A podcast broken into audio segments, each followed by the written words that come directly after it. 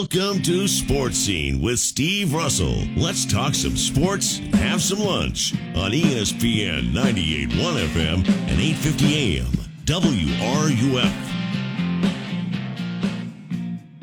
Welcome into a Wednesday edition of Sports Scene, ESPN 98.1 FM, 850 AM, WRUF. I'm Steve Russell. Time to eat some lunch and talk some sports. Sam Petosa is going to produce. I'm laughing because of the Aaron Judge contract staying in New York.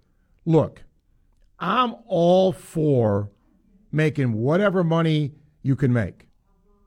He is signing a nine year, $360 million deal. I want you to fathom that for a moment. Fathom that. $360 million. Good Lord. But you know what? Would you take that? Yes, you would. So he's back with the Yankees. A bunch of Gator players today officially going into the portal. You can check that out. You go to CBS Sports or ESPN. You can see, you know, which Gators are in there. Uh, tomorrow, Billy Napier uh, is going to talk via Zoom with the media, and will report on. It's not. We will not carry it because it's going to be in the morning. But I will fill you in uh, about what goes on. Here is a very telling statistic. Okay? O'Cyrus Torrence, the first Florida offensive lineman to be named All SEC first team since 2009. Fathom that.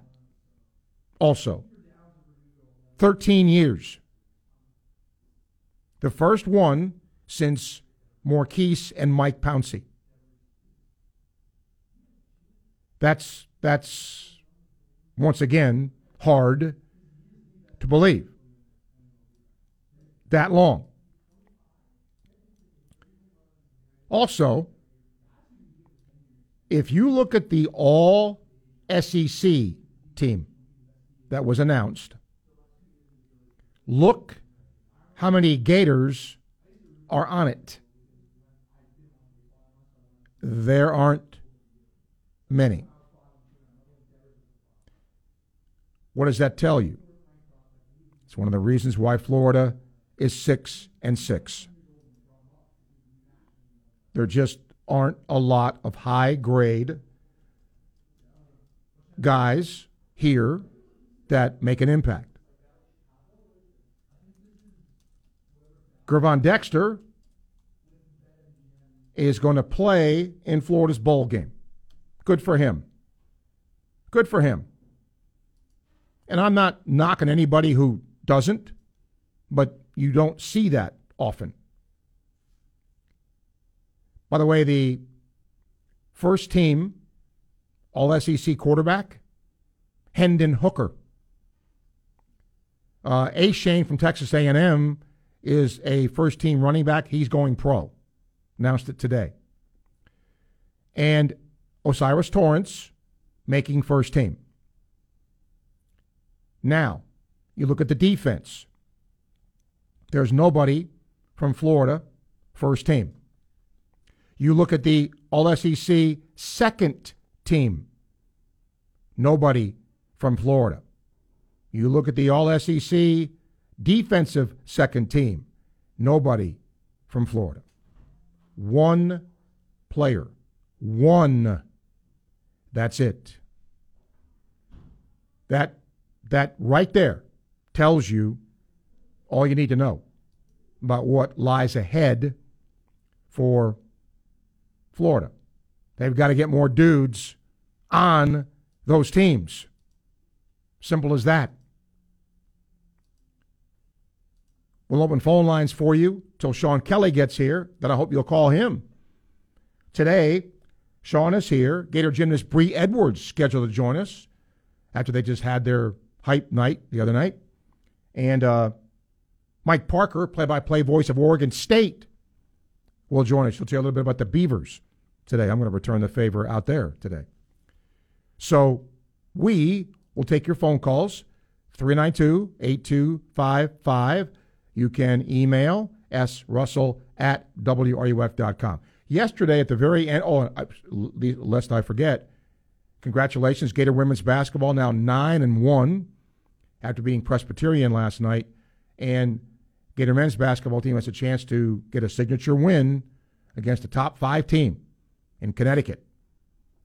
You can hear the game right here tonight. Yesterday, at the very end of the show, uh, Anthony Richardson got brought up, and people said, some people said, glad to see him go. Mike said, driving 105 miles an hour, he's not a Gator because he never gave the effort of a Gator. What the hell does that mean? What, what exactly does he never gave the effort of a Gator? What is the effort of a Gator? And how do you define that? And measure that. And he also says fans should be allowed to criticize what's going on with the football and basketball clubs in the last decade. Agreed. But he says anytime they do their label as bad fans, not bad fans, just take ownership of what you're doing. That's all. I, shows like this are made for that. You want to call and say Mike White's terrible, Billy Napier's terrible, run him out of town, Dan Mullen. You, you have every right to do that. And he says fans are the only watchdog for the program because the media, by and large, are either paid or in the pocket of UAA. You know what that sounds like? That sounds like election fraud that gets brought up all the time, but nobody can prove it. Now, he does say they paid $26 million to, to fired three failed coaches in football, okay? And he says, but if you listen to the UAA and the media, it's because Gator fans complain too much. That's not true. So there's just there's just some falsehoods in that. UAA has never said that. Media may have said it, but UAA has never said it. Let's get John with us. John, hi. Hey, good afternoon, Steve. I'll, I'll make it quick, uh, but you know whether you and I think about the the contract that that Judge got, if the Yankees to weren't going to ante up, there was going to be a, a, quite a few teams that that saw that was going to like probably do it. Oh, Giants, sure, Giants. Example. Yep. So, oh, yeah. So I, I I don't fault the Yankees. I mean they've they've always been that team on the top, you know, like with the Red Sox. So anyway, um, tonight's ball game with with uh, UConn, I saw on the on the ESPN Wire that that one of their top scorers, Fudd, his last name is Fudd, F U D D. He's he's out for three weeks. So I mean, I don't know what that means for you know aspect of giving Florida some better chances. I hate to see a guy out, but I mean, it gives Florida hopefully a better chance to you know stay in the ball game. Which what do you think? Yeah, he's got a knee injury, um, right. and he's not going to play. But I mean, will that hurt them? Yeah, when you have a player who's really good. Um, but does it mean, you know, they're going to be that much worse off? They're they're a good team. And right. I, agree, I agree. They're number five. So um, yeah, you know, aspects. So I think uh, hopefully Florida. I mean, I'm not saying this because he's out, but I hope that you know Florida can be inspired to to have a good showing tonight. Well, with or without him, if they're not inspired tonight, I know, right? I know it's a jack. It should be jacked up. I, I agree with you. Yeah. Okay. Thanks for I the call. I appreciate it, man. Yep. I well, I'm. I I, I don't know. I, am going to leave it like that. Um, UConn is not. I don't want to say this without embarrassing. Um, there's a female player who's not going to play for UConn, I, I believe. Um, but I don't know uh, about a men's player, but there may be. Um, all right, 3928255. You can email uh, srussell at wruf.com. I misunderstood what he was, what John said, so I apologize for that.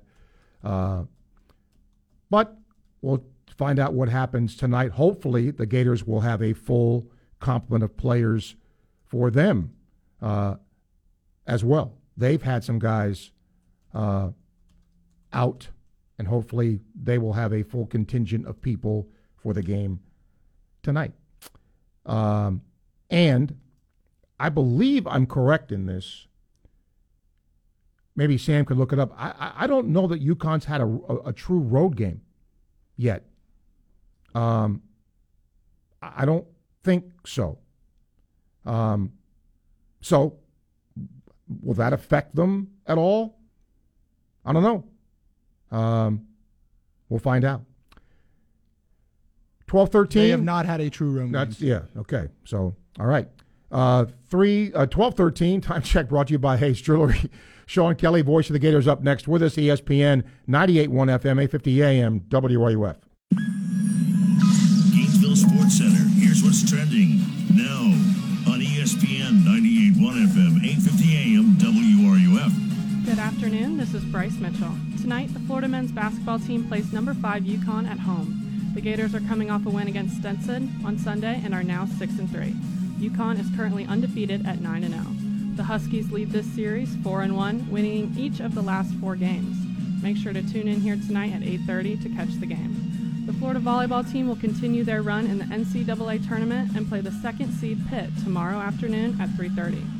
In Orlando, the Magic will play the Los Angeles Clippers tonight at 7. The Magic have lost nine straight games, most recently losing to the Bucks 109 to 102. That's your Gainesville Sports Center. This is Bryce Mitchell.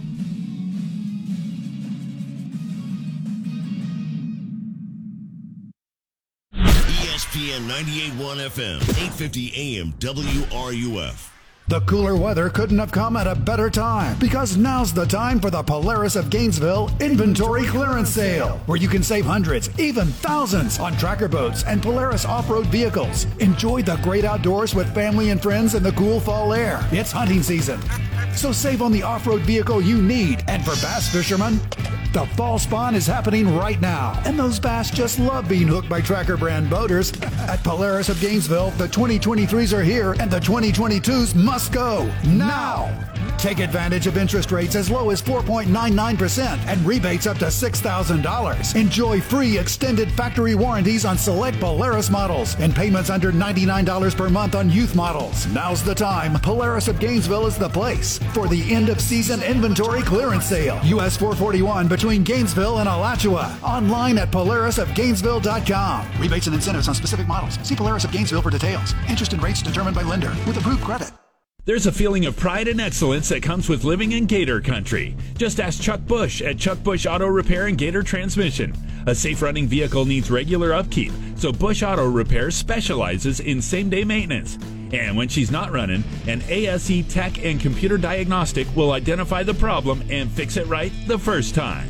Straight talk and excellent service you'd expect in the swamp. Read their reviews. Keeping cars on the road since 1954. Call Chuck Bush Auto Repair and Gator Transmission. When you are injured in an accident, do you really want to call an attorney's office based on the size of their firm? You should ask yourself this question Can I afford to get lost in the shuffle at a time when I need individualized attention the most? I'm Jack Fine, Gainesville's accident attorney for over 40 years at Fine Farkash and Parlapiano. When you call our office, you will speak to one of our four experienced attorneys at no charge. Find Farkash and Parlapiano. Local representation, big firm results. Visit ffplaw.com for a free consultation. The holidays are here, and Miapa has your meal ready. Order a holiday dinner from Miapa for your family gathering, holiday party, or if you're just tired from decking the halls and shopping the malls. Miapa's got your entire meal covered, from the roasted turkey or pernil ham to your favorite Miapa sides like rice and beans, Cuban bread, and of course, sweet plantains, all starting at $89. With Miapa's holiday meal, you'll be more stuffed than a stocking hung with care. Don't let cooking get in the way of a great meal. Get your holiday dinner at miapalatincafe.com today. From athlete activism to athletic achievements, we have you covered. Your home for every important sports story. ESPN 98.1 FM, 850 AM, WRUF, the home of the Florida Gators. This is Gator Volleyball head coach Mary Wise, and you are listening to Sports Scene with Steve Russell right here on ESPN 98.1 FM, 850 AM WRUF, the home of the Florida Gators. Welcome back. Pleasure always to bring in live with us Voice of the Gators, Sean Kelly. You can talk to him and us, 3928255. You can email srussell at wruf.com. Sean, welcome. Um, we were just talking off air here that I mean, Connecticut will certainly be a test for Florida, and it comes, you know, it's I don't know if, if it's intentionally done this way. I think sometimes it is, Sean, but you look at the schedule and when you play games and you know where Florida is. I think this is a great game for them to be tested at this juncture of the season. Yeah, I I agree. This is the crazy series with UConn. You remember this? This all started like four years ago, Yep. and uh, the series was actually supposed to start here and then go to Connecticut. It got flipped, it delayed, all that kind of stuff. So finally, we're we're completing this this contract with UConn, this home and home, and so um, yeah, I mean, I, of course. If you're a glass half empty guy, you're like, well, shoot, it would have been nice to play UConn before they loaded up like they have. But at the same time, like you said, I think the timing of this is pretty darn good. And and uh, I think we left one phase of the season the other day, and this starts this last push towards conference play. It's big boy basketball the rest of the way now. Um, and I think that the Gators did very well in what they wanted to accomplish in two games that they were supposed to win in Stetson and Florida A&M. Um, and I expected them to be well. I didn't expect them to be forty point games, but I expected to be them to be won handily. I just wanted to see improvement in certain areas coming out of that Portland trip. Um, this juncture of the season, Sean, what has gone, you think, better for Florida than you maybe thought, and maybe work to do from where we thought this team would be? This team can score. They average, um, you know, up there with everybody else. They're, 80 points is not, you know, unthinkable. Uh, and they're going to need every bit of that tonight. They're going to get tested tonight in every which way possible. Let's just put that out there. Um, so I think that they score the ball, and I think the three point shooting is better, obviously, than it was a year ago. Um, and it's better than maybe one or two clunkers in there. The West Virginia game obviously stands out. Um, defensively, they have length and athleticism um, as advertised as to what I saw in the preseason work. Um, and it's starting to be more consistent now. It, I think it's an application of that, the God given talent, and then what you do with the scouting report and schematically what Todd and his staff want to do. So I, there's there's still room for improvement there, especially in transition defense um, and and ball pressure. But we saw that in the last two games. Again, regardless of the opponent, those are signs of improvement. Um, I think that there's going to have to be some adjustment here as to what you are going to do offensively when teams are scheming away at Colin Castleton. Uh, and we've seen that now from the Portland trip moving forward. Yep. That nothing's going to come easy for Colin. Colin's good enough that he's going to, he's still one of your best players. Um, but what you do when they take certain Colin things away, how can you make a team pay for that? I don't know if we've discovered that just yet. Um, and then um, the depth is shown too. I, you know, I'm watching practice yesterday and I'm like, golly, not that I want to see this, but you could almost do. And, I- and the coach is alluding me, and I've been thinking about it for 24 hours, where you almost do that hockey line change. You've got your starting five, and then all of a sudden here comes five new subs. It's like a whole line change. Todd Golden could probably do that against some opponents to his advantage um, as he figures out kind of who's my starting five, who's the backup five, and the interchangeable parts that go with that. But I think they're 10 deep at the moment. I don't know if that's when we get to the end of the month and you're taking on Auburn to begin the SEC schedule that there'll be 10 guys in game. Um, but right now, I think that he feels like he can play 10 different guys. All right, let's get some calls and emails for you. Uh, Daryl, you'll start. Hi. Hey, good afternoon, guys. Hey, Sean, a couple questions. Um, it's early in the basketball season. Uh, is there a team out there that's in, that has impressed you, either in person or watched on TV so far? Yeah, UConn's on that list. Um, I, I watched them just absolutely, you know, annihilate their opponents in Portland. Uh, they had a very impressive win against Oklahoma State last week. I watched that one with keen interest. Uh, they're very, very good. Uh, Duke is a team that is improving with every time they hit the floor. Uh, they're fun to watch right now. Uh, and then Texas has been up and down a little bit, but Texas has been strong. Illinois is a team. They, they by the way, they played each other last night. Um, those are the teams that kind of stand out at least here early. I have not seen Houston play yet, and I need to see them play. Um, just you know, they're up there. They're ranked at number one, and um, for whatever reason, I haven't seen Kelvin's team play yet.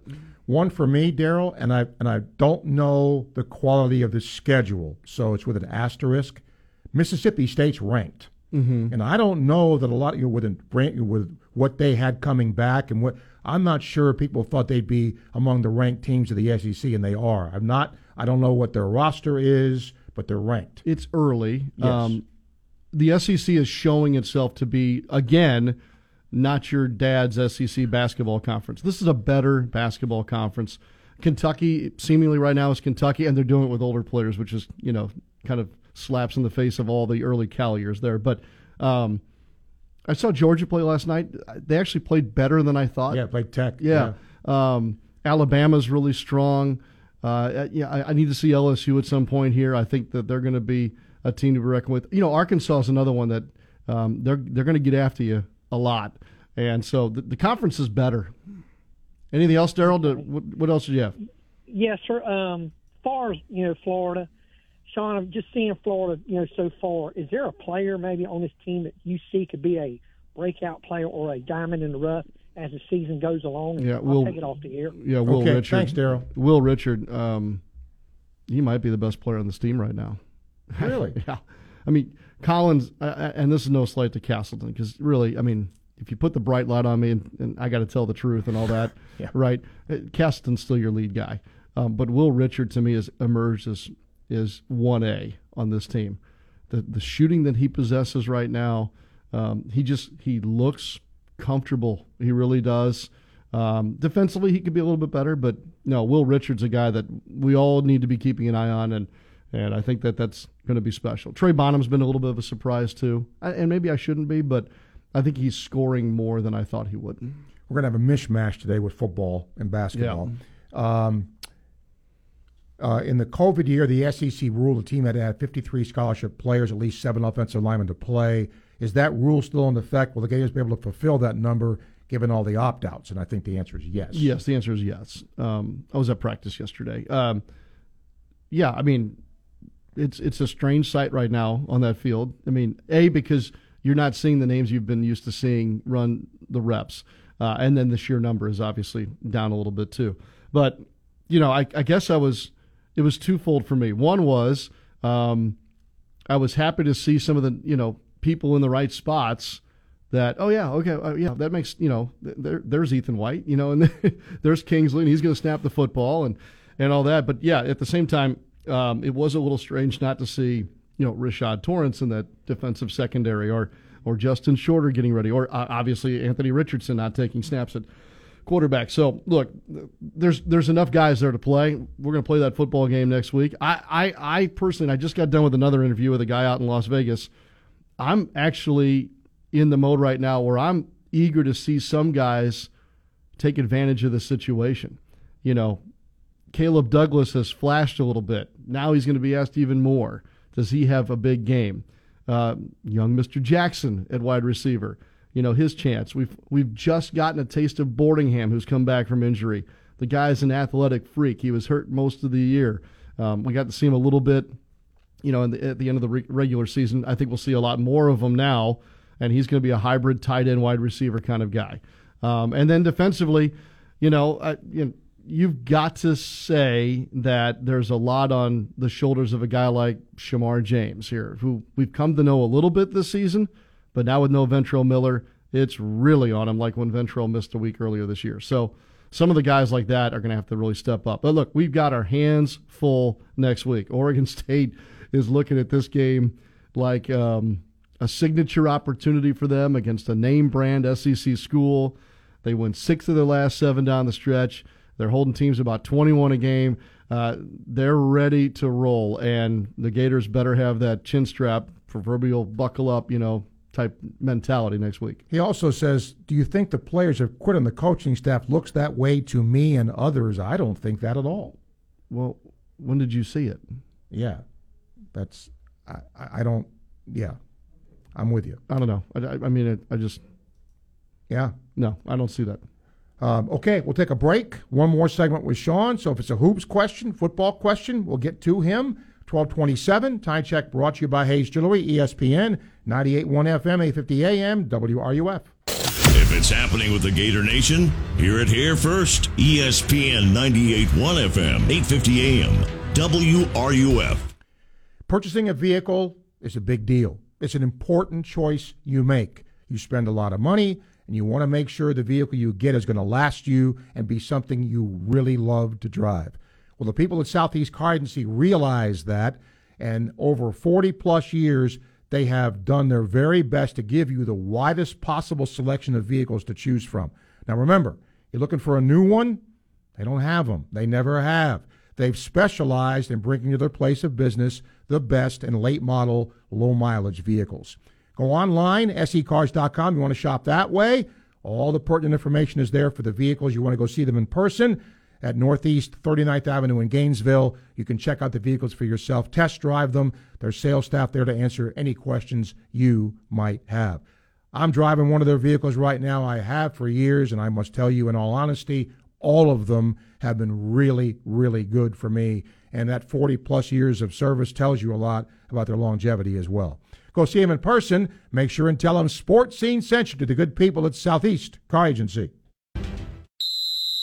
Score big this Christmas with a gift from Electronics World. Hi, this is Chris Doring. I trust Electronics World for the electronics in my home and highly recommend them. In football, you have to have a great lineup to be successful, and it's the same for the electronics in your home. Check out the Electronics World lineup Sony, Bowers and Wilkins, Marantz, Yamaha, BDI, SunBrite, Sonos, URC, and more. This holiday season, give them or yourself a gift to enhance your home or office from Electronics World in Gainesville. Online at electronicsworld.net.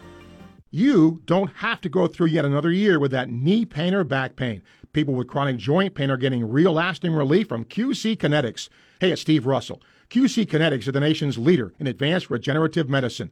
Their unique protocols use healing agents from your own body to target aching joints, repairing and restoring damaged tissue so you can move again with no surgery, no drugs, and no downtime. Got shoulder pain, excruciating hip pain? If you have any arthritis pain or lingering pain from an injury, don't let them operate on you or give you more steroids and say no to the pain pills. Call QC Kinetics and see if their life changing, all natural treatments can get you living your best life in the new year. I'm telling you, people are raving about these treatments. This is the future of joint pain management, and appointments are available as soon as the next week. Make 2023 the year you say goodbye to joint pain. Now, with clinics in Gainesville, Ocala, and the villages, 352 400 4550, 352 400 4550, QC Kinetics. Dave Mays Automotive, we get the It's the most wonderful time of the year, the holidays. AAA says more Americans than ever will be hitting the road this holiday season. And if you're one of them, do yourself a favor and visit Dave Mays Automotive before you hit the road. Dave Mays Automotive is a full service automotive repair facility, and not only do they fix problems, they can help prevent them too. You've probably heard of the famous Dave Mays Automotive Bug Check. That's where they go over your entire vehicle with a fine tooth comb and identify any potential issues before they arise. Travel in peace with the knowledge you'll arrive safe and sound. Dave Mays Automotive is located at 2905 Northeast 19th Drive in the industrial complex behind the Sunnies on Waldo Road and online at DaveMaysAutomotive.com. Dave Mays Automotive, they get the bugs out. Dave Mays Automotive, we get the bugs, all of them bugs, out of your car. Fall is coming up fast. That means football, the World Series, and trees. Fall is a great time to get your trees ready for winter. And Daughtry Tree Service, the tree service people, are standing by to help you with tree removal, trimming, pruning, and more. 30 plus years of experience means even your toughest tree, stump, or debris removal project is no match for the experts at Daughtry Tree Service, serving Alachua County and surrounding areas. Call today for a free estimate. At Daughtry Tree Service, there is no tree too tall. We do them all. From the UF Weather Center, here is your WRUF weather update. Abundant sunshine this afternoon as high pressure builds throughout the column of the atmosphere. High temperature is going to warm up to near 80 degrees too. Now, this evening and overnight skies starting off mostly clear. We'll have to contend with patchy dense fog yet again for our Thursday morning commute.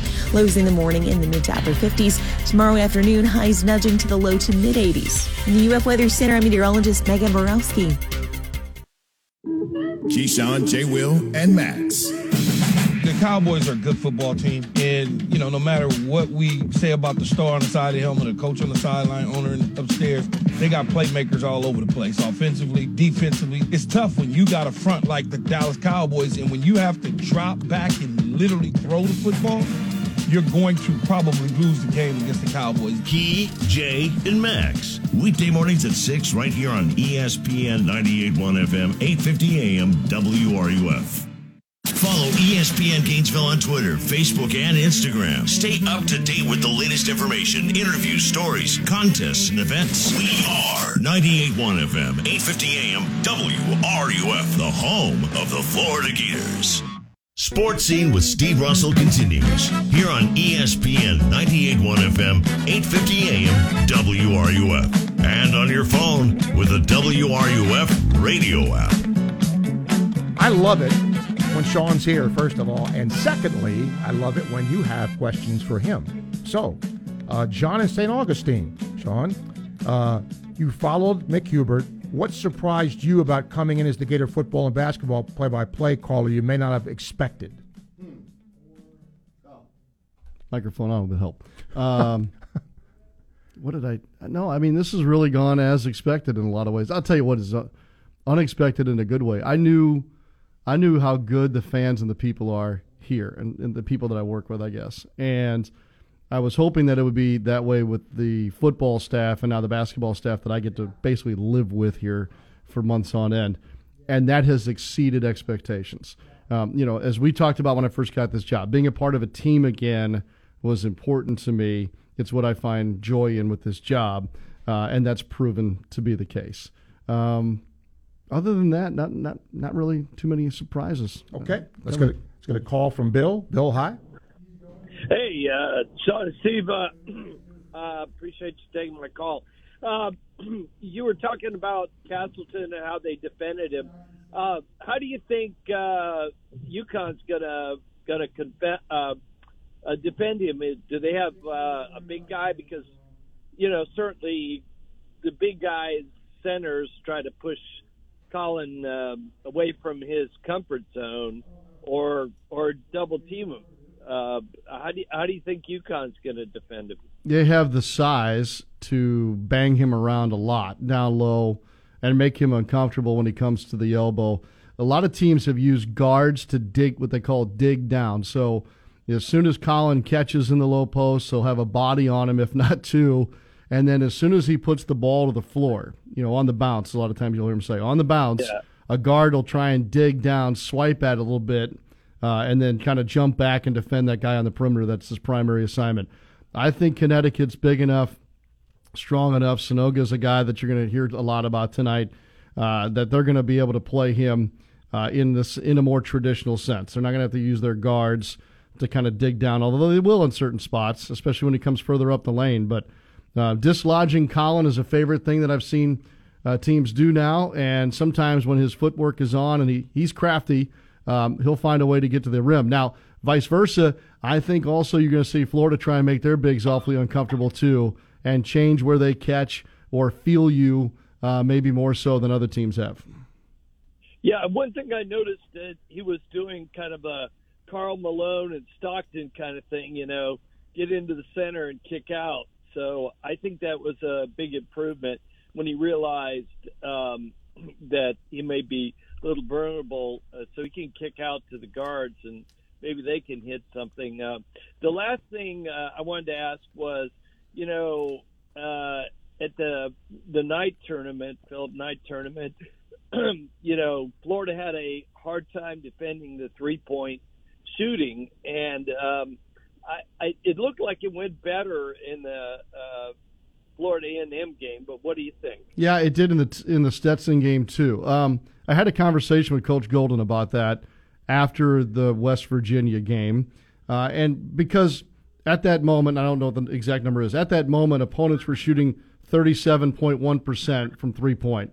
Uh, that's high, okay? Yeah, Um, yeah. Now, so I asked Coach about that. So, what's the metric here? How do we measure whether or not you're getting guys off the line or you're or you're winning the three point line offensively, defensively? It was interesting.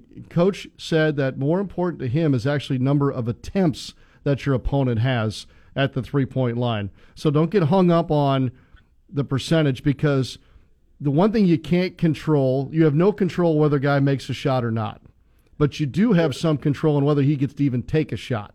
So he's his concern at that moment of that conversation was we've got to get our opponents attempts from three down, and that's exactly what happened in their next two games. Um, so that if you if you want to track this or and try and and say are are the Gators better at this, start looking at that box score at number of attempts by the opponent from the three point line, and that's I think that's where you'll be able to measure this a little bit. Bill, appreciate your call. Thank you, sir. Uh, Sam says, uh, ask Sean his thoughts on Coach Golden compared to the beginning of the season. I found it refreshing he took the blame for not playing Reeves in Portland. Yeah, and I think I think we talked about this a little bit last week. Is that uh, this is that time of year where it was that time of year where you're trying to figure out who can do what, when you want to have them, and who you want to have them with. Rotation stuff, right? Um, I think that he manages the game very well. It's it's the learning of his personnel at this point, and now we're moving, as I mentioned, into this new phase, starting with Connecticut tonight, to where roles probably and will be more defined. Although we don't know about Kyle Lofton's status, it's going to be a game time decision for him. Um, and so now it's a matter of moving through much better competition and gearing yourself up for the 28th of the month. Todd, I love this. When watching games, sure, I'm known for seeing things and commenting, only to be followed by the exact same comments from the game broadcasters. Okay, my friends are always intrigued. Does this mean I have a future in this career? How can I get into this and land an audition? I don't know about the audition part. I think you're seeing things or you're I think you're cognizant of your pregame prep and your storylines. I don't know if he's referring to the analysis of the game or the stories that emerge in the game. Um, my wife has a knack for doing that too, and I just think it's because she a she's married to a broadcaster, and b she's been around this long enough that she can anticipate, um, you know, things that we as broadcasters probably look at or pick at a little bit. Interesting question. Yeah, it is. Jeff says, has Miller's thumb healed enough for him to play? Yes, and it has been healthy enough for some time. Uh, it was a how does this feel for a while now, and uh, in just watching him yesterday, I don't think he's. I think he's. Look, the, the injury's just fine. I think he's feeling better too. Steven says, this is his question. Mhm, sure. Um, I hate to ask this. Well, don't think It's a fair question considering the football world we live in. If Florida goes six and six next year, would Coach Napier be in any kind of a hot seat? I don't know. I mean, yeah, I would think, yeah, that's not that's not the standard. That's not the number that he was brought in here to do. So if you go by that line of logic, yeah, I think the seat would be warm. Okay, let's get to Rick's call. Rick, hi. Good morning, Sean and Steve. Uh, Sean, I, I can't switch to basketball yet. Okay. I'm still on football. Is that what- NIL. I am too this week. Go ahead. All right. A uh, couple things I wanted to say. I know that this is not governed right now. I'm concerned college football will completely change as we know it.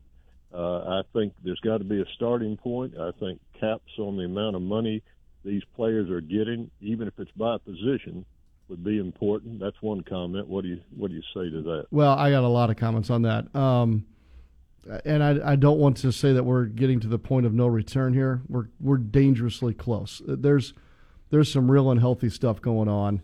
Um, I was at the ACC championship this past weekend, and you would not believe the rumors that are flying. You know, because we were on the brink of the, the portal being opened up to all the players that you know obviously came on Monday. You know, North Carolina there with um, Drake Maye. And well, I think he's Carolina through and through.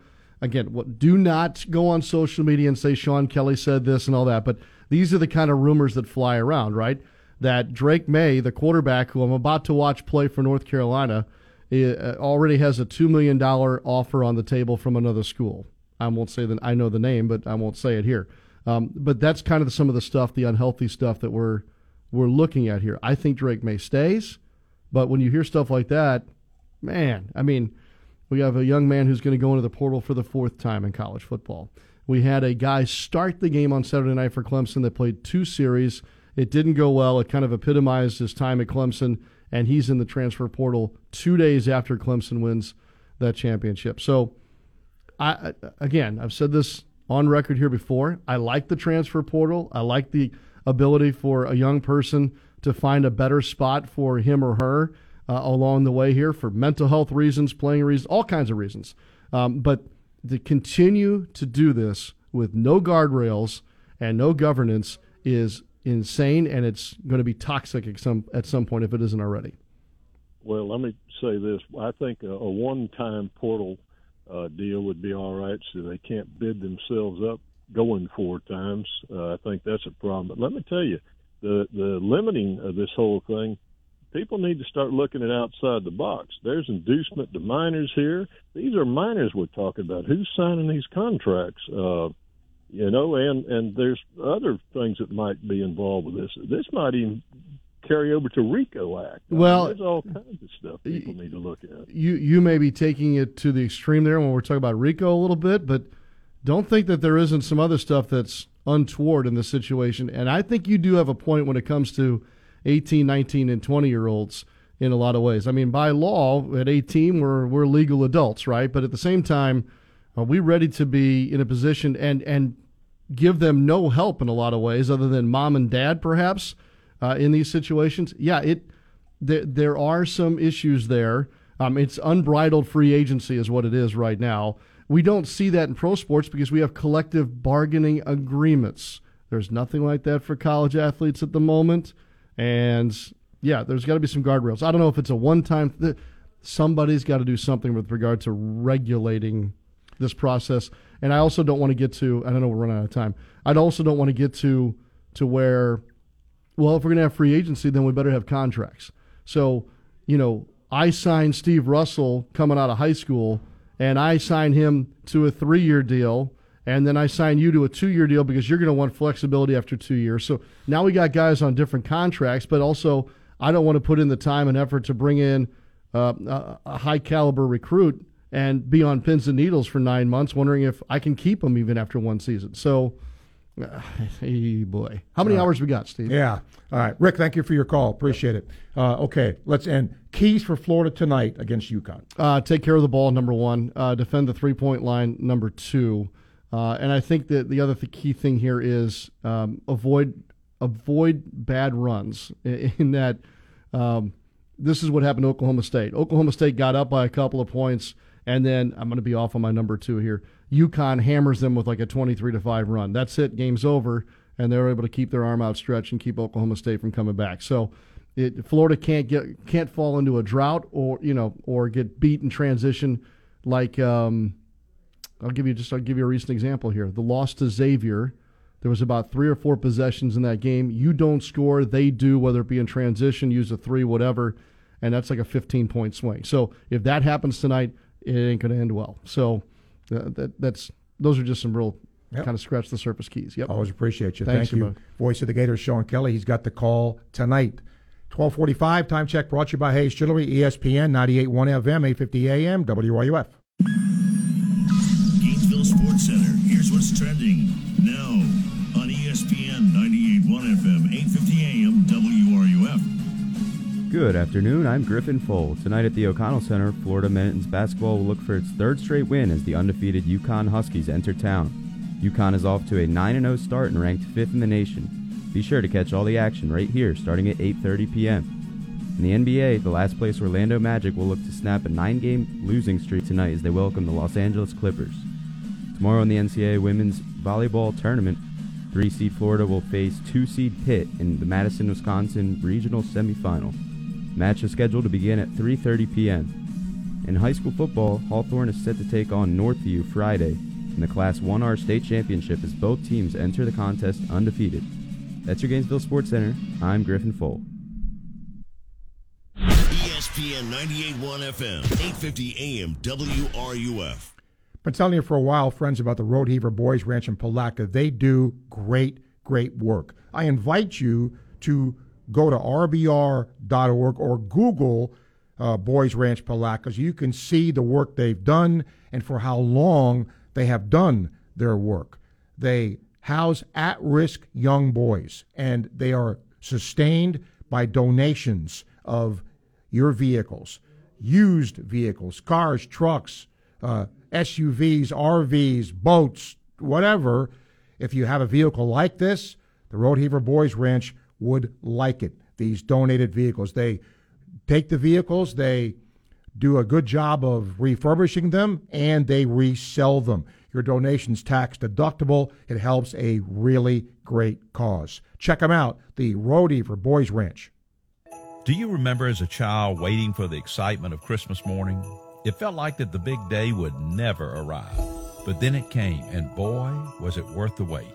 The older we get, the more we realize that life is filled with waiting, more waiting, and even more waiting, and nobody likes to wait. But waiting isn't a new experience. On the very first Christmas, the Jewish people had waited hundreds of years for the coming of the Messiah, wondering if he would ever arrive. The Bible says when the right time came, God sent Jesus to be born of a woman. And Jesus, the Savior of the world, stepped into history at precisely the right moment. The Christmas season is a wonderful reminder that the Lord's timing is perfect. He's never early, but He's also never late. So this Christmas, be encouraged. Have patience and faith while you wait. This is Bryant Wright, wishing you a Christmas worth waiting for, right from my heart. To subscribe to devotions, visit rightfromtheheart.org. This holiday season, it's more important than ever to make sure you make your money go farther. And while interest rates are on the rise everywhere else, at International Diamond Center, we're lowering rates all the way down to 0%. That's right. Now through December 12th, International Diamond Center is offering 0% financing for five years. This is in addition to IDC's amazing unbeatable value prices, so you can make their Christmas dreams come true. How about an $8,000 diamond tennis bracelet for just $133 a month? Or check out a special collection of affordable and timeless classics like diamond studs, gold fashion, and diamond fashion jewelry with instant savings of 20% and some hand picked specials even marked down to 40%. Don't let anything keep you from getting that headliner gift this year. International Diamond Center has the price relief and the interest rate relief you deserve. Merry Christmas from International Diamond Center at Celebration Point on approved credit. Tis the season to eat everything on your plate, and that includes desserts. Stop into Thornbrook Chocolates anytime during the month of December and celebrate the holidays. New Year's resolutions aren't until next month, so live it up now with Thornbrook Chocolates in Thornbrook Village on Northwest 43rd Street. Join us at Odyssey as we do our one thing, together millions of things for our planet. This holiday season, invest in some LED Christmas lights. They use significantly less energy than regular bulbs. When we each share our one thing, it becomes a million things for our planet. What's your one thing? You're pregnant. How far? One month, two. No doctor yet. I can't afford it. Protect yourself and your baby. The health department can help you out. Test for STDs. I don't have diseases. You don't know. You don't always have symptoms. STDs make you and your baby sick. I don't want my baby sick. No one cares more about your baby than you. I'm calling my county health department. A message from the Florida Department of Health, the Florida Association of Broadcasters, and this radio station. Coming up at 4, it's the tailgate with Jeff Cardozo and Pat Dooley. Right here on ESPN 98.1 FM, 850 AM, WRUF, and on your phone with the WRUF radio app. This is Gator soccer coach Samantha Bohon, and you are listening to Sports Scene with Steve Russell right here on ESPN 98.1 FM, 8:50 AM, WRUF, and anywhere in the world on the WRUF radio app. Thank you, Coach. Welcome back to Sports Scene Gator gymnast Bree Edwards will join us uh, top of the hour. But right now, we're going to talk about Oregon State football. We'll be joined by the 20-year play-by-play voice of Oregon State football, men's basketball, and baseball. Mike Parker now joins us. Mike, thank you for doing this. Uh, I didn't know you were an Oregon grad. Yeah, that's something we try to try to keep under. Uh, you know, we don't want to talk about it too much. Maybe it's a little safer to have that conversation in Gainesville with you, Steve. Yes. Thanks for having me out. But Yes, yes. I did graduate from the other school, and I know you guys all know about what what that means and what rivalries are like within your own state. So uh, it took some getting used to, I think, for everybody. 20, this is actually my 24th year doing Okay. the three sports, that you mentioned, but the early days, uh, there were a lot of people within Beaver Nation looking askance at me, and probably still are, because there's a, you know, there's kind of an everlasting taint, I suppose, for having that association. But when I did get the job in 1999, that coincided with Dennis Erickson's first year, to bring up a rival, but Yeah. Dennis Erickson's first year uh, in 99 coming from the Seahawks where he'd been let go and was suddenly available and said yes to the opportunity to kind of rebuild himself back at the collegiate level at Oregon State. So I got kind of swept along with the excitement and momentum and, and my uh, educational roots were quickly forgotten when the Beavers started to win football games, and I got to be the messenger on the radio of those games. So I hope I'm over that uh, a, a bit of stigma that I had coming in. I'm sure after all this time, uh, you are. Uh, first ever meeting between these two schools. Oregon State's played really good football here of late. Gator fans are listening to you, Mike. Give us, you know, tell us about this team.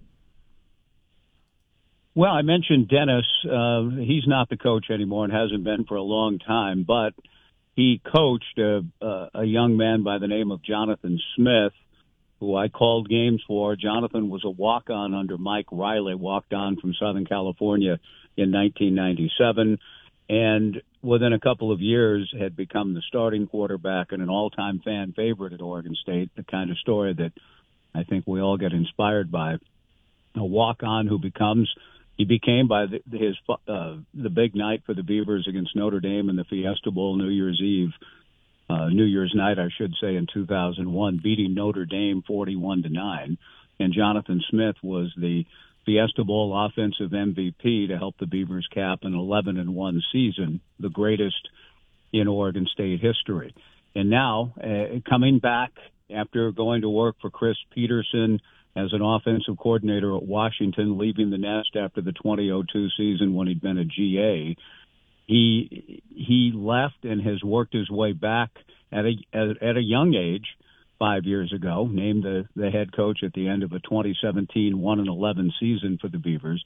Came back home and has always been revered uh, in this community for what he did as a player, the way he conducts himself, the type of person he is and what he's doing with the team and what he's done in a short order to inherit a one and eleven team, and in year two uh, had the Beavers at five and seven, a point away and a tough loss from bowl eligibility that year.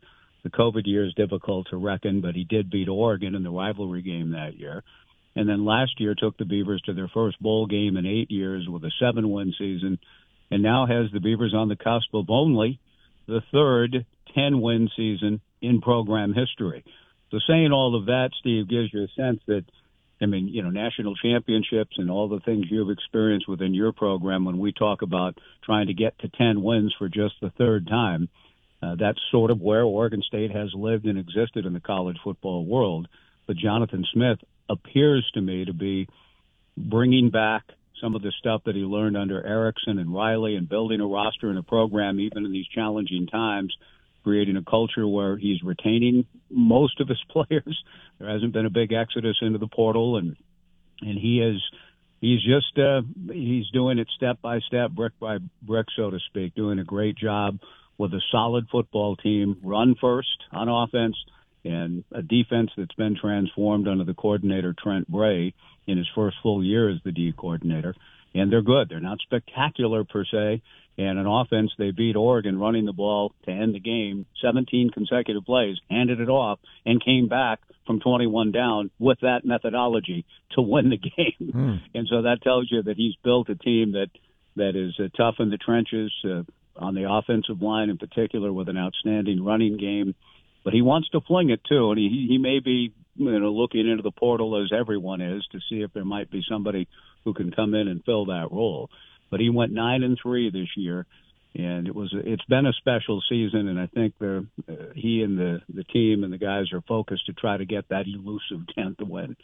Um, they really ended the season playing really good football. What was the reason behind that? Why was it more successful here of late? Well, I mentioned Trent Bray, the defensive coordinator. His father, Craig, and I keep coming back because it all feels to be tied in somehow, some way to what Jonathan experienced as a player under Dennis Erickson. Dennis Erickson's D coordinator in the 2011 win season, the only one in program history, was Craig Bray, Trent Bray's father. So Trent, uh, you know, watched his father coaching at Oregon State, played at Oregon State, went away to some other stops, Arizona State and Nebraska, and then came with Jonathan Smith when Jonathan got here in 2018. Uh, Jonathan made a, a decision in the middle part last year to change the coordinators and, and install Bray as an interim.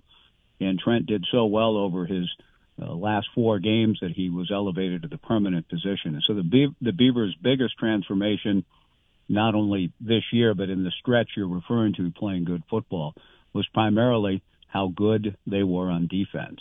Uh, the number two total defensive team in the Pac-12, the toughest team to score on in the red zone in the conference, and while not, you know, not spectacular in terms of sacks, found ways schematically to at least bring pressure. Caleb Williams would tell you if you ask Caleb, who may be about to win the Heisman from USC, what his toughest game was as a Trojan this year, I don't think he would hesitate. It was against Oregon State in Corvallis when he went, did Caleb 16 of 36 for 180 yards. Those are not Heisman esque numbers. In every other game, he had Heisman numbers. But against Oregon State's defense, he didn't, and the Beavers were beaten on a great throw Caleb made late to Jordan Addison to pull that thing out for SC in the final minute. It was great quarterbacking on his part, but Caleb knew he was up against a very good defense that has good tacklers, outstanding tacklers, great coverage in the secondary, the best team in pass efficiency defense in the Pac-12. So you ask me what, how did the Beavers win six of their last seven and play their best football down the stretch. It starts on the defensive side with without Trent Bray, the coordinator, has these guys playing. He inherited what Yogi Roth, our Pac-12, one of our Pac-12 broadcasters here, said was the biggest rebuild he'd ever seen in one unit for one team in the history of the Pac-12, Oregon State's defense, when Jonathan Smith got here. And under Jonathan and Trent, the Beavers have become one of the top defenses in the league. So to me, that's where this team's story starts. But on offense, I've already referenced the running game. Damien Martinez, a true freshman, comes into the bowl game with six consecutive 100 yard rushing games behind a, a, a well coached offensive line that uh, has been able to push people, move people. Uh, they get out in space. They're athletic enough to do that in their outside zone schemes that they're very good in. And so, you know, whether they can keep that going in the bowl game, I don't know but that's been the formula. Strong running game, great defense has gotten the Beavers to a nine and three season. Great stuff. Uh, it's been our pleasure to talk to Mike Parker, play-by-play voice for Oregon State.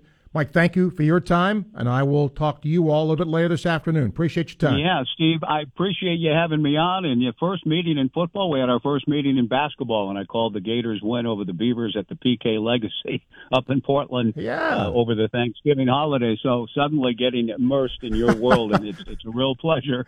And I look forward to talking to you again soon. Thanks for having me on. You got it, Mike. Thank you. Play-by-play voice of Oregon State, Mike Parker, joining us. Gator gymnast Bree Edwards was going to join us top of the hour. Then we'll continue with your questions, calls, and comments. ESPN 98.1 FM, 850 AM, WRUF. WRUF Gainesville, U251CG Gainesville, from the Spurrier's Gridiron Grill Studios. We are ESPN 98.1 FM, 850 AM, WRUF. At Radiant Credit Union, we can't read minds, but we're pretty sure you'd like to save some money. Radiant gives our members a few ways to save a little every day. For starters, Radiant members who use their Visa debit card for signature purchases earn a nickel back on each transaction. And with our Even Up savings account, they also earn an amazing rate on their spare change from every purchase. Find out all the ways Radiant Credit Union helps you earn and save at radiantcu.org slash earn more. Federally insured by NCUA. Daughtry Tree Service has been voted Our Town Magazine's favorite local tree company for 2020, 2021, and 2022, as well as the Newberry Business Hall of Fame for the third year in a row. Call us today for a free estimate. And remember, at Daughtry Tree Service, there's no tree too tall. We do them all. Hey, folks, it's Steve Russell from my friends at Southeast Car Agency in Gainesville, 310 Northeast 39th Avenue. They've been in business, family owned and operated, for over 40 years. And in all that time, they've done one thing They've given you the best alternative you have to purchasing a new vehicle. The cream of the crop and late model, low mileage vehicles. They do their best to get the best selection and the best quality vehicles every single day. Check them out today. Southeast Car Agency in Gainesville. The holidays are here, and Miapa has your meal ready. Order a holiday dinner from Miapa for your family gathering, holiday party, or if you're just tired from decking the halls and shopping the malls. Miapa's got your entire meal covered, from the roasted turkey or pernil ham to your favorite Miapa sides like rice and beans, Cuban bread, and of course, sweet plantains, all starting at $89. With Miapa's holiday meal, you'll be more stuffed than a stocking hung with care. Don't let cooking get in the way of a great meal. Get your holiday dinner at MiapaLatinCafe.com today. The cooler weather is here, and what better way to enjoy it than with the wind in your hair surfing the asphalt in a new slingshot? Connect with the road like never before. Demo ride a slingshot now at Polaris of Gainesville. They have a variety of models and styles to choose from to fit your lifestyle. The slingshots at Polaris of Gainesville are designed to make a statement, drawing crowds with enhanced paint schemes and top of the line features. They're for the bold for those willing to propel themselves into the adventure of the open road. Now is the time to buy while interest rates are low and the savings are huge. Already have a slingshot and looking to upgrade? Now is the time while Polaris of Gainesville is paying top dollar for your trade in. Check out the new automatic transmission models at Polaris of Gainesville and take the wheel. Let the slingshot set you loose in ways you never imagined. Located on Highway 441 between Gainesville and Alachua. Visit polarisofgainesville.com. That's polarisofgainesville.com. Never drink and ride. Welcome to Sports Scene with Steve Russell. Let's talk some sports and have some lunch on ESPN 98.1 FM and 8:50 AM. WRUF. Hour two of Sports Scene for this Wednesday, commencing now. Sam Patosa, our producer today. Thank you for taking time out of your busy day to join us and talk a little sports here every weekday, noon to 2 on Sports Scene. Well, right now, uh, one of my favorite uh, things to do is to do uh, the interview segment I'm about to do because I always like talking to different Gator athletes uh, in our uh, cooperation with the Gator Collective. We're going to talk a little Gator gymnastics today with sophomore Bree Edwards. She now joins us. Hi, Bree. How are you? Hi, I'm doing well. How are you? Good. Thank you for doing this. Uh, how was uh, Hype Night the other night? Hype Night was amazing. It felt so good to be back in the O Dome. Yeah, I was going to ask that because you know you guys have been training and all that, and to get in front of a crowd and and do your thing. That that's what kind of gymnastics is kind of about, isn't it? Yes, sir. Just putting on a show. Let me ask about uh, you growing up and getting into gymnastics. When did you get into that? I was around five years old. We lived in Japan. My dad was in the military. And on base, there was a rec center, and a lot of kids in my classes did gymnastics, and so I wanted to too. Um, when did you think you were pretty good at it? Honestly, I don't know if I ever hit that point where Really? I was pretty good at it. I think um, committing here really solidified that fact for me. I always tell Jenny, our head coach, that whenever I came on my visit, I was I was just so starstruck, and I was having so much fun, and I had no idea that she was going to offer me a spot on the team. Wow. Did you play other sports as well? I did a little bit, bit of ballet and dance growing up, but pretty much when you do gymnastics, all you got time for is gymnastics. Um, speaking of Jenny Rowland, uh, what do you think of her as your coach? Oh, I love I love Coach Jenny. She is amazing at her job. She's amazing amazing at pushing us in the gym, but also is pushing us as people. I mean, we're in college, we're growing up, and she is so supportive of you finding who you are in college, and I love her. Uh, when it comes to different types of uh, apparatus, and you know, is do you have a favorite at all as far as what you do? I love the vault. Really? Tell me why. Um, it's the one that just feels the most natural to me. Like I can really just let go, and my body's gonna get the job done. Um, the other thing I want to ask about is the expectation. Look, people know you have a good team. You guys know you have a good team, but there's also competition to get on the floor. It- that competition's got to be healthy because you know it only helps make your team better, right?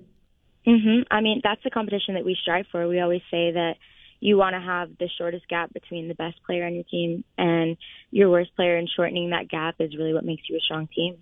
Uh, what was it like for you here as a freshman? Oh, my freshman year was so much fun being introduced to the Gator Gymnastics family. It's really what it is. It's a family, and it was a great thing to be a part of. Um, when you were recruited, you got a chance to see, you know, the crowds that come and watch you and how into the meet they are. That that's got to be pretty fun to compete when you have fans that are that knowledgeable.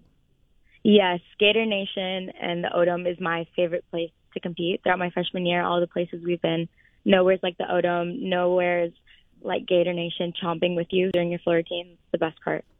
Uh, have you gotten into the NIL stuff at all? I'm just kind of starting to dip my toes in. You know, being uh, in school, it can be a lot sometimes to manage, but it's it's a fun thing to discover. Uh, you know, that's the thing I, I try to to talk about, um, Bree, when I have you all on because I, I'm guilty of this sometimes. You know, we see you as athletes, but you, you go to school, you got class, you got other things you're doing, you know, off the floor. Have you been able to sort of you know, maneuver everything in terms of school and you know uh, off the off the court, so to speak? Yes, of course. Thank you for acknowledging that because that's something that I think a lot of athletes struggle with as well. You know, keeping up with school is hard. Um, a lot of people can remember when they were in college, and it's hard. It's even harder being an athlete, but it takes a lot of discipline, a lot of organization skills to be able to get through semesters for sure. I would imagine it must be pretty cool if you are you know, on the floor or doing what you're doing, and you have a young gymnast or a young girl come up to you and look up to you because of what you're doing, that must be a pretty cool feeling. Have you experienced that? And if you have, what kind of a feeling was it for you? I have experienced that after the meets. A lot of the little girls come down and they get all the way down to the bleachers as low as they can, and they have posters and stuff for us to sign. And it is such a privilege to be in that position and be able to inspire those young ladies because I was one of those girls and to be able to be that figure, that idol for them, it means so much. Last question for you. Um, after gymnastics, uh, what are you in school for? What do you want to do down the road? I'm currently a pre med psych major, and I have hopes of going to medical school one day. Wow. And what do you want to do with that? I'm not sure exactly what I want to do, but I just, I love the adrenaline rush aspect of medicine right now I'm kind of thinking surgery, but of course that's something that can change further down the line. Wow, I bet you those classes are not easy. no, no, sir, they are. I was just a journalism dude, you know. Those those things were way over my head. So, um, last question for you, Bree. Um, a lot is made about teamwork and you know everybody getting along, and you know how important is that in your sport to succeed? Teamwork is still really important in gymnastics just because we go up there and we compete by ourselves. You still rely a lot on your team inside the gym and outside of the gym. Um, feeling that your teammates are there for you and they care for you and especially on your hard days, some days you can't do it for yourself. You have to do it for your teammates and you got to do it for Gator Nation, you know. So having that bond, it's really important and it makes it easier. Uh, Coach Rowland was just here the other day, right before you guys had hype night. So uh, she's great, and uh, I, I, appreciate you taking the time to be here. And Gator Gymnastics fans will watch you perform here in your sophomore season. Thanks for doing this, Bree. I appreciate it. Of course. Thank you for having me. You got it. Thank you. Bree Edwards, sophomore. She's from Navarre, Florida, by the way. Um, part of the uh, very, very good Gator gymnastics team. All right, uh, we will open phone lines unless there's a guest I'm not aware of. Uh, we will take your questions, calls, and comments today. Uh, 392 8255, and you can email uh, srussell at wruf.com. Um, one of the things that's been interesting to me today in some of the uh, emails and calls we've gotten about football is about what would happen next year if Florida were were to uh, you know go six and six. It, is that impossible? No, I don't. I mean, who knows? We will certainly see. Uh, Bobby says, heard you and Sean talking about NIL. He mentioned the NCAA needs to put in some guardrails and regulations for oversight. Problem with that is the NCAA didn't implement NIL out of the goodness of their hearts. They were mandated by a Supreme Court decision. They don't have the legal right to now curtail what an athlete earns. No one to blame in all this other than the NCAA's historical selfishness. Yeah, I don't, I'm not legal enough to know if the NCAA couldn't step in and do something. I don't think that would be impossible, Bobby, but I do hear what you're saying. Uh, it, it, would not be something uh, easily done. Let's get to Mike. Mike, hello. Oh, thank you for taking my call. I have mm-hmm. a couple comments. One in football is because I had a time on my hands, I looked at the 2023 schedule next year. And out of that group of teams, we have seven from this year that had winning records, two that were break even, and only three with losing records, which means next year we're going to face nine teams that were bowl eligible this year, which is not going to help our quick rebuild. And in basketball, my comment is there's two ways to build a team. One is mostly through the portal. And the two best examples of that were Kansas and specifically Baylor three years ago. The difference being they already had strong lineups. I think it made it easier for them to get the creme de la creme of transfers, which we haven't been able to do exactly. And what I also want to say is my favorite team in the last 10 years was very old school, and that was Villanova. They got a lot of three stars and some four stars out of the Philly, Baltimore, New York area. You know, the kids that come from urban areas, a lot of moxie, built them up, and they had one of the best shooting teams that I've ever seen. And they ran away the national title a team that was not all that highly recruited. But I don't know that with the portal whether schools can do that anymore. They would be the model I would look for. But given the turnover in lineup in both basketball and football, I don't know how we're going to build up a stable lineup if everybody's leaving, coming and leaving in mass every year. And that's my two comments. Okay, Mike, I appreciate it. Thank you. That I guess how do I want to say this? Florida's not going to be the only team going through that. That could be the new normal now. Very, I mean, you had some players transfer, but with the portal now, you're it's going to be unusual, I think, to not see players transfer out for whatever the reason. So it is your roster year to year is going to have a relatively high amount of turnover. I think as a fan, better expect that. I think the question becomes who's leaving? Let's take Florida in football. Okay? I'm going to tease you and leave it at that, but that's where I want to start off because, yes, there's a lot of players leaving but I'll get to the other side of the equation next. 114, time check brought to you by Hayes Jewelry, ESPN, 98.1 FM, 850 AM, WRUF. Gainesville Sports Center, here's what's trending now on ESPN 98.1 FM, 850 AM, WRUF. Good afternoon, this is Bryce Mitchell. The Gators men's basketball team will play number 5 UConn at home tonight. After a blowout against Stetson on Sunday, the Gators are now 6 and 3.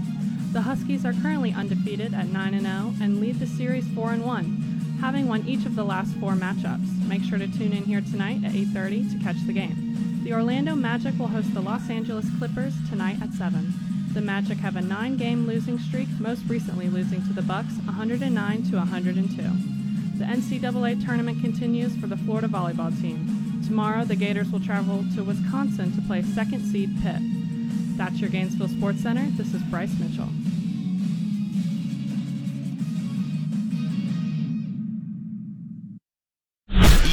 ESPN 98.1 FM, 850 AM, WRUF. If you're a diabetic, we have great news.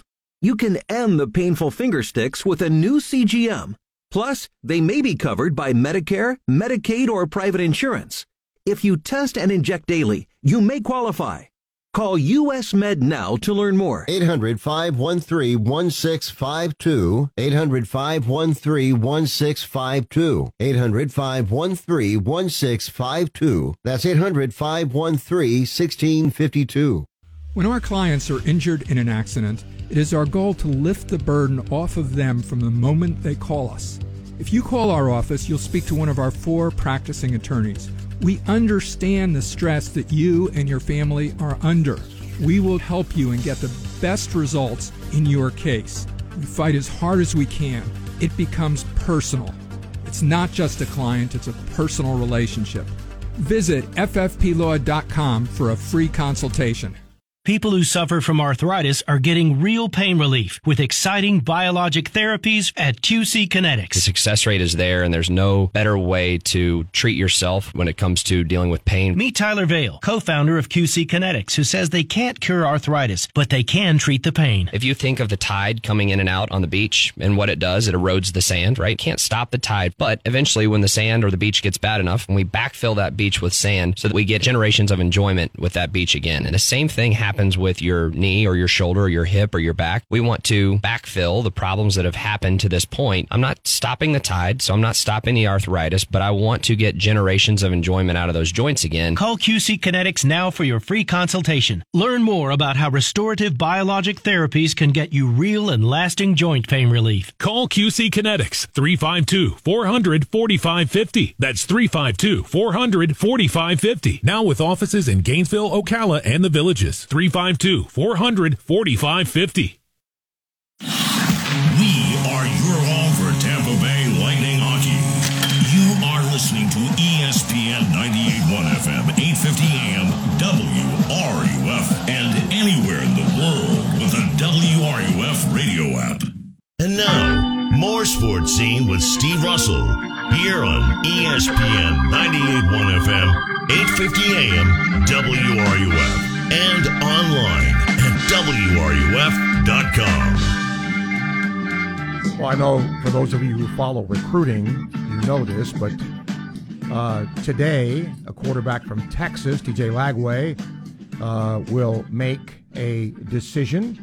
Uh, that should come up uh, sometime uh, this afternoon. I think it's uh, 4 o'clock Eastern Time here. and Florida, Baylor, Clemson, Texas A&M, and USC uh, are supposedly the five for him. Um, so we will see. And uh, some compare him much like an Anthony Richardson type. But we will see. Um, all right. We'll open the phone lines for you. Uh, 392 8255. You can email srussell at wruf.com. Now, about the transfer portal. It's not so much uh, how many are in it, but who's leaving. With Florida, are there players that you're looking at and just going, oh no, you know, that player's in the portal? I'm not taking anything away from the players who are in it. But if there is one like that, tell me. Williams says, I've been a Richardson supporter. However, I do believe it's best for him to go another direction and us. Why? He was simply unwilling to be the runner we needed him to be. In order for his production to be maximized, I've always believed he needs 10 to 15 carries a game. He's shown, or Billy has shown, not sure it matters which, this will not be the case. As a result, let's move on. Shane stated a few weeks ago, and he's right, if he's an unwilling runner today, why is that going to change next year? I believe in his talent, only if he is a true dual threat guy. We left a lot of big plays on the table this year, in my opinion. Ralph says, who starts at quarterback? It'll be Jack Miller. He thinks the Beavers have a huge advantage. Well, they certainly ended their season very well, playing good football. Patrick says, great for Aaron Judge. In five years, he'll be underpaid, and that'll look like a much bigger number. And he says, love AR. Good luck to him. All true Gator fans will be pulling for the young man. BB, as the unduly appointed representative of the Saints, I'd just like to let Tom Brady know. Glad to help him set a new personal record for the least time left in the clock to throw a touchdown pass. And in the spirit of the Christmas season, we'll be sending him a commemorative fruitcake. One Saints owner, Tom Benson, was given in 1971. And he says, So was it like $10,000 a hit for Aaron Judge? Yeah, I'm not sure exactly how much, but yeah, it's a lot. All right. I've got good calls today. Let's keep them coming. 3928255. Email uh, srussell at wruf.com. I do have emails, but uh, calls are also uh, very good. And wouldn't it be interesting if Florida does get uh, the quarterback? That would be two five stars at the quarterback position in different years. Um, but yeah, that'd be pretty interesting. So we'll see if that does come to pass. Uh, he is ranked, according to 24 7 Sports, I think it's the number four or five quarterback uh, in the class. All right, let's bring Chris in. Chris, hi. Hey, Steve. Um, I wanted to talk a little bit about the transfer portal. Um, in maybe like a little bit of a different context. When when I was a kid, I rooted for the Gators, and in the pros, I rooted for the Cowboys. But in the mid '90s, free agency happened, and it was like I wasn't rooting for the same people, and it was just constant influx of new players. And then fantasy came along, and I started rooting for players, and now I don't really care about the Cowboys very much. I, I root for individual players. In the middle of a game, I might be rooting for five different guys on opposite opposite sides. Um, with the influx of fantasy, free agency, gambling, now you're starting to see that with the transfer portal. It's basically free agency in college. I think that combined with a lack of historical perspective that you see across the board. And here's what I mean by that. If you asked Ernest Graham back in the 2000s one of one of his favorite players, he may have mentioned Emmitt Smith. But if you ask uh, if you ask Travis Etienne, he probably doesn't know who Ernest Graham is. It it holds true for music. When I was a kid, I knew my dad's stuff. I knew the Beatles, James Brown, but I also knew my stuff like the Clash and the Ramones and stuff like that. So so it's the same thing with kids now. They don't people don't even know who Nirvana is. So I, I think with these combinations, you're starting to see a lack of like a strong root for a fan base, and that's hard for us as fans because we have one allegiance. We love the Gators, and these kids don't seem like they're they're true and true Gators. You've heard a lot of that sentiment over the last couple of days on your show about Anthony. What I'm interested to hear from you, Steve, is how does this affect long term? How does this affect fan bases? Will you start to see generations come up that don't go to the games as much, that don't care as much? The same with players not having any allegiances. How will this affect the sport as a whole, I don't think there's any reason to gripe about it because there's nothing we can do about it. Everything changes. Um, but I, I, wanted to hear what you had to say about that. I'll hang up and listen. All right, thank Thanks, you, Chris. I've asked this question often.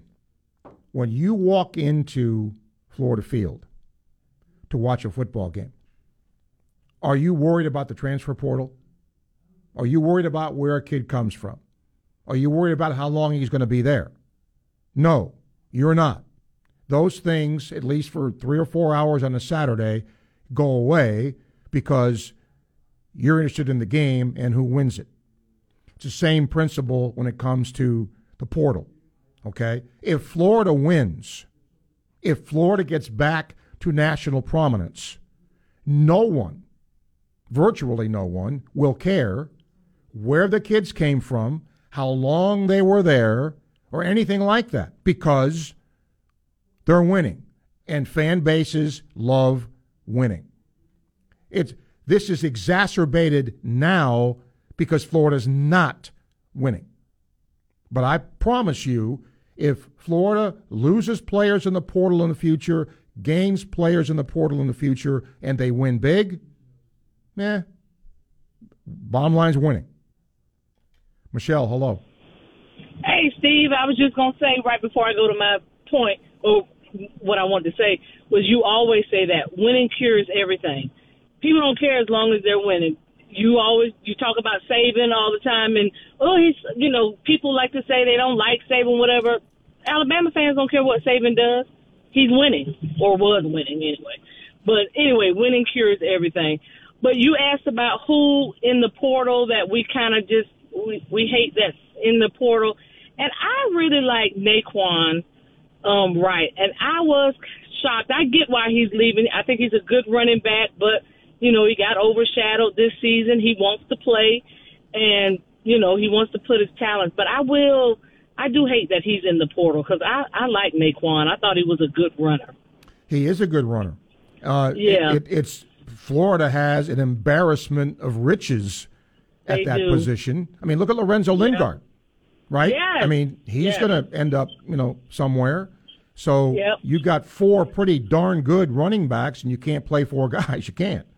You can't do it, nope. And so if they if they if they want to run and be on the field, you know, I get it. They got to go somewhere that they have a real fighting chance to, you know, get out there because you certainly don't want them to get on the field because somebody got injured. So um, I get it, but I I do hate that he is. I do hate that he's leaving, but I, I wish him much success when um, he's, you know, wherever he lands. I did also want to talk about just the portal in general because I think sometimes, and and I, you know, are so nervous about the portal and you know, oh, it's just having a a horrible impact. I think at some point it will work itself out, and I say that because I went back the last couple of um seasons or so looking at portal numbers, how many players went in the portal and how many players actually got selected out of the portal. And it's a huge it's a huge disparity about how many went in and how many people actually got picked up by teams and those other players then are just kind of out there and trying to find some place to be. Some of them probably didn't get picked back up. So I think at some point right now is is kind of new, so everybody's just jumping in and ooh, I can go, I can go, I can go. But I think that tide will stem a little bit when you when players realize, okay, I had six or seven or eight of my teammates left, and only two or three actually got picked up on a team, got a scholarship, and making an impact. So I think it may take a couple of years, a few years to kind of work it out, but I think I think eventually the, the tide will stem a little bit, and and we'll be okay with it. Okay. So that was just my thought. Got him. Thank you, Michelle. Always appreciate your thoughts. You know, back to you know who's leaving for Florida. I mean, look, Dexter, Miller, Richardson, uh, Trey Dean, Bur- Amari Burney. You know, leaving for whatever reason. Um, Justin Shorter, Torrence, Trent Whittemore. You know, these are guys that have played, and so you know they'll have to be replaced. But some of the other guys t- taking nothing away from them. They may go to other schools and really be productive players, but if you look at the, you know, some of the guys who are leaving, they were not starting here, and chances are would not start, and that's why most players transfer in the first place. 129 time check brought to you by Hayes Jewelry, ESPN 98.1 FM, 850 AM, WRUF. This is Hub Brown, Dean of the College of Journalism and Communications here at the University of Florida, and you are listening to ESPN 98.1 FM, 850 AM, WRUF, the home of the Florida Gators. Never give up on country with Jamie Allen live in concert Friday, December 9th at the World Equestrian Center Ocala. Down A block party kicks off at 4:30 with a live concert, parachute show, contest, and more. Listen to patriotic performances by Colt Ford, Kidd G, and Chris McNeil. Country ass truck, reppin' them Earnhardt stickers. This event benefits the Travis Mills Foundation to support recalibrated veterans and their families. Get your tickets today at nevergiveuponcountry.eventbrite.com. Sponsored by Chase. I love the ocean. Me, I love a slow winding river. I love the lake, slick as glass. But nothing compares to what you love inside the boat. My family. My child. My best friend from first grade. If you're behind the wheel of a boat, pay attention. That way, your favorite water will always be safe water. Learn more about boating safety at myfwc.com. Brought to you by the Florida Fish and Wildlife Conservation Commission. From the UF Weather Center, here is your WRUF weather update. Abundant sunshine this afternoon as high pressure builds throughout the column of the atmosphere. High temperature is going to warm up to near 80 degrees too. Now, this evening and overnight skies starting off mostly clear. We'll have to contend with patchy dense fog yet again for our Thursday morning commute. Lows in the morning in the mid to upper 50s. Tomorrow afternoon, highs nudging to the low to mid 80s. In the UF Weather Center, I'm meteorologist Megan Borowski.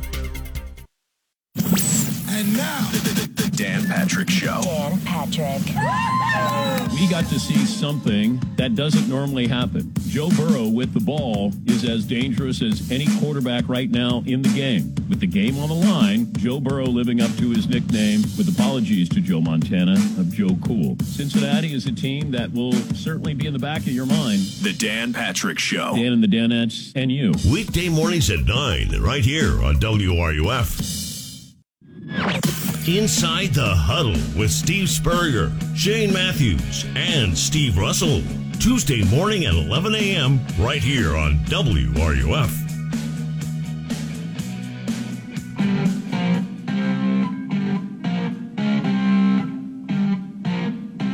Final half hour of the program today.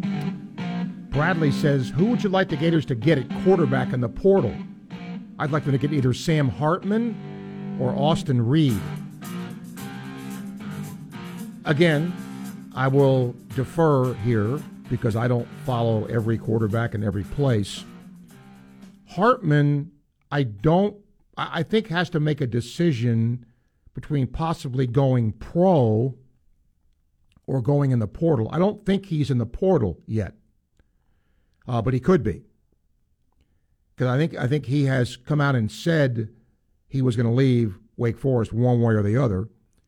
Austin Reed uh, could be. I mean, certainly is a good thrower.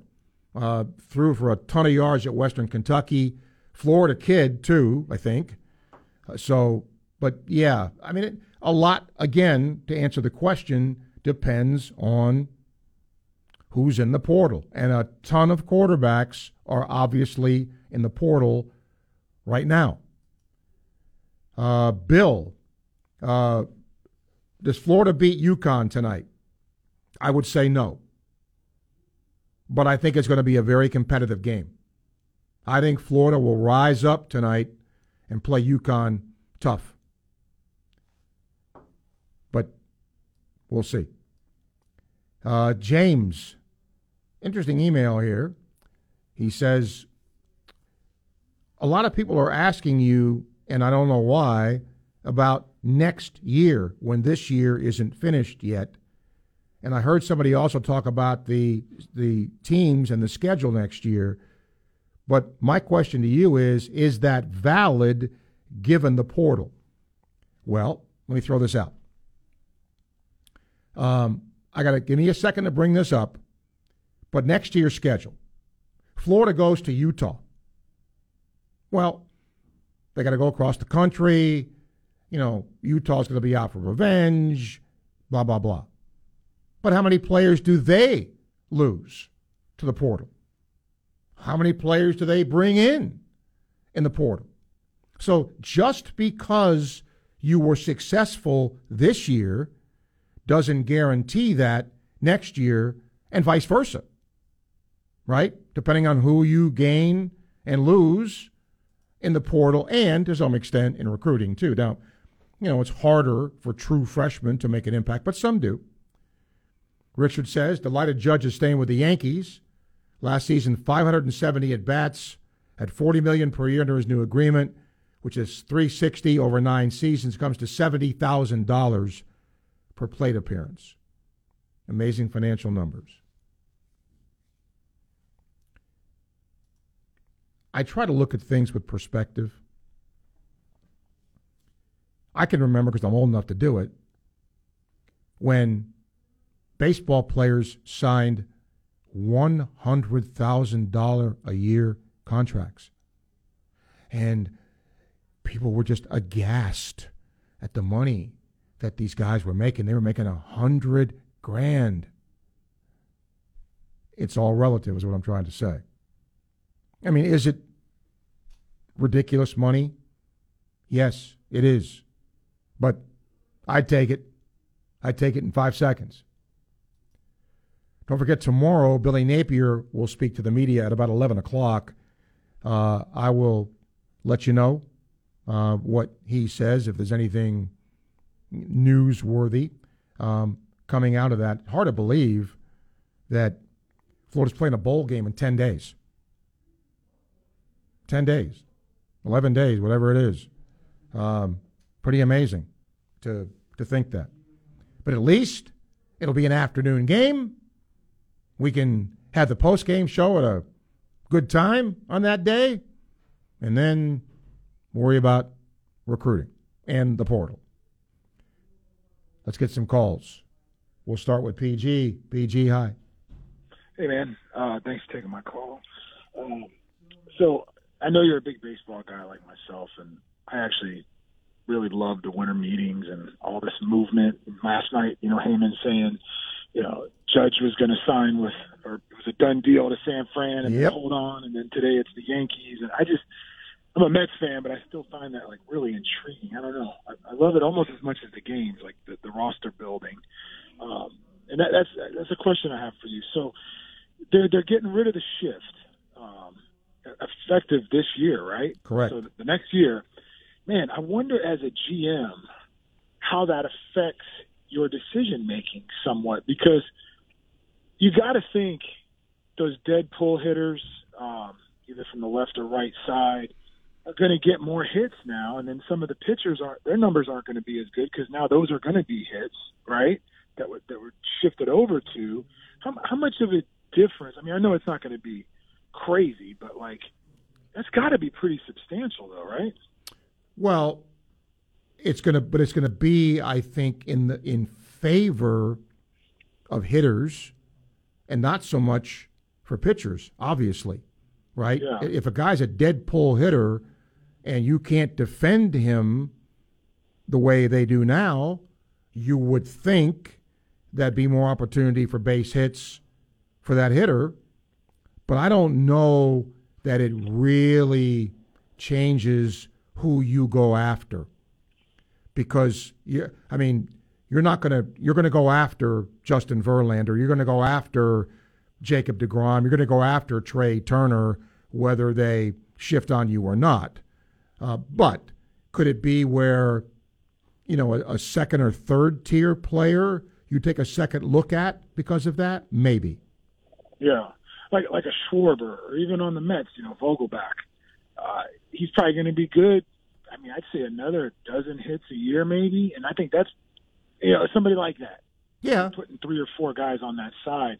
I think that's got to factor in somewhat, and then loading up on lefties. I just for, to face the lefty lefty matchup. It, it just I've never seen that before. Like it just switched that quickly. So um, especially after because the shift took a while. Like now we just see it all the time, but it wasn't like overnight. Tampa Bay might have been doing it a little bit more aggressively, but now this is like okay, you can't do that anymore. But um, anyway, really interesting, and, and the contracts they're giving out. Walker, Taijuan Walker got seventy, almost seventy-five million. Um, uh, Taillon from the Yankees got, I think he got close to seventy. I didn't, I didn't see the market going to that level, I'm interested to see what like Rodon gets. Obviously, you knew Judge was going to get paid, and, and what about Turner? Three hundred million. I love him, but three hundred million, it's a lot of money, man. It's, I mean, look, th- we are dealing with monopoly money. That's what we're dealing with now. But I don't begrudge one dollar that these guys get. And like I always say, would you take it? Hell yeah, you'd take it. So would I. So if that's oh, what the market bears and they can get it, more power to them. But it's ridiculous. Yeah, and I think the Mets might have the highest payroll in baseball right now. If you go over that luxury tax, you get so like say you go over it by a dollar. Every every dollar you pay to a player, you have to pay ninety cents into this like fund. So you're essentially paying a dollar ninety every. It's just I don't know, and it looks like the Mets aren't done either. So anyway, really interesting. I, just, I like I said, I just love this time of year.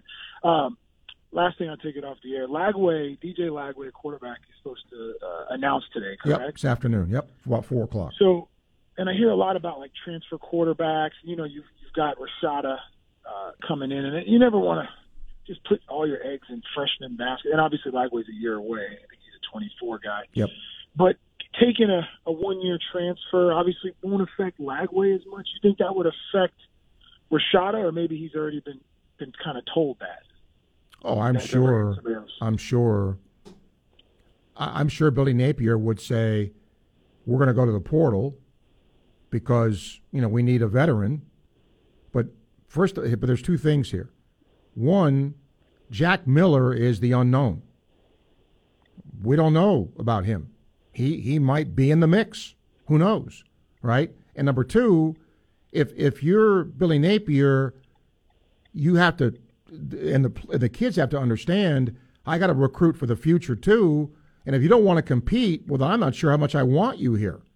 So Yeah. if if Rashad is going to back away from that, I, I I don't know. But again, Yeah. why do kids transfer? Because they want to play. Exactly. And the schools have to that's one thing we don't talk about. Like the schools have to protect themselves and it's really hard on these one year contracts, uh, basically without a you know, penalty to transfer. But think about the lower guys, all those quarterbacks you just mentioned there, transferring uh, from well maybe at Wake Forest, they're a D one power five, but they're still Wake Forest. They get lucky and they, they get a good quarterback, you know, Western Kentucky or you know, and then they know they're gonna lose them every year. I mean, that's tough on them. Good for you know the bigger schools, but it's just hard on everybody. And then you could be here and want to leave for more money. It's it's really wild. All right, PG, appreciate you, man. Thank you for your call, Mike. Welcome. Hello, Steve. Yes, sir. Uh, I wanted to talk about the portal, and I really agree with you uh, on your points that you make, but I, I wanted to make two. Sure. Uh, number number one, um, about who are we really leaving that might hurt. I, I would argue a little bit about maybe Jalen Lee on the defensive line. Be good to have another body. Um, we're we're lucky that uh, Gervon is going to stay and play in the bowl game, so that helps there. But it would have been nice to if he'd have hung around. Yeah, I was talking more longer term, but but yes, Sure, sure. And the second point is about portal people coming in, and of course we don't know who that's going to be. We'll, you, you hear the number 10, 12 tossed around here or there, but uh, my theory is we've got to have five plug-in starters. I'll go quickly through it. Um, I I really think we do. We need a receiver. We need a tight end. We need an offensive lineman. We need a defensive lineman, and we need a linebacker. Now, here's the bonus one. You know, like the the uh, bonus scratch off on your lottery ticket. Here's the bonus. Um, and then I'd like your thoughts on it. The bonus one would be a one-year quarterback that can step in and play. You know, and not scare off Rashada or hopefully Lagway. Uh, but you know, you just hit on the point. What nobody knows is Jack Miller. right. Jack Miller comes in and does well in the bowl, maybe we don't need that quarterback. We do? I don't. Do you turn down a Hartman? I really don't think so. He wants to come. Well, Uh, that's or the, at- that's the why Napier gets paid the money he gets paid. that's why he does. But really, those five positions. Uh, would you agree, or do you want to expound on that just a little bit? No, I, I- see where you're going. Um, and look, I think I'm being uh, kind of obvious here, but I'm looking for an upgrade everywhere. If I have a chance to get somebody in the portal who's an upgrade over what I have now, I'm going to get him. I don't care what the position is. But they need help. We all know where Florida needs help. And that, I would think, are the obvious places you start in the portal. Mike, thank you for your call. 145, time check brought to you by Hayes Jewelry. Uh, Ron, David, get right to you. ESPN 98.1 FM, 850 AM, WRUF.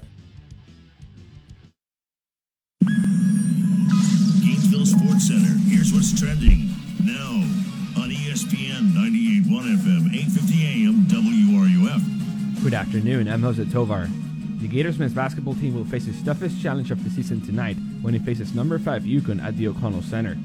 The Huskies are undefeated this year with a 9 0 record. The Gators, on the other hand, are 6 3 and have and have won two in a row. Coverage of the game starts here at 8:30. Florida volleyball will continue its trip in the NCAA tournament on Thursday when it faces Victor in Madison, Wisconsin. The winner of the game will advance to the quarterfinals and face the winner of Wisconsin versus Best State. In the NBA, the Orlando Magic will look to snap a nine-game losing streak when it hosts the Los Angeles Clippers tonight at 7. That's your Gainesville Sports Center. I'm Jose Tovar.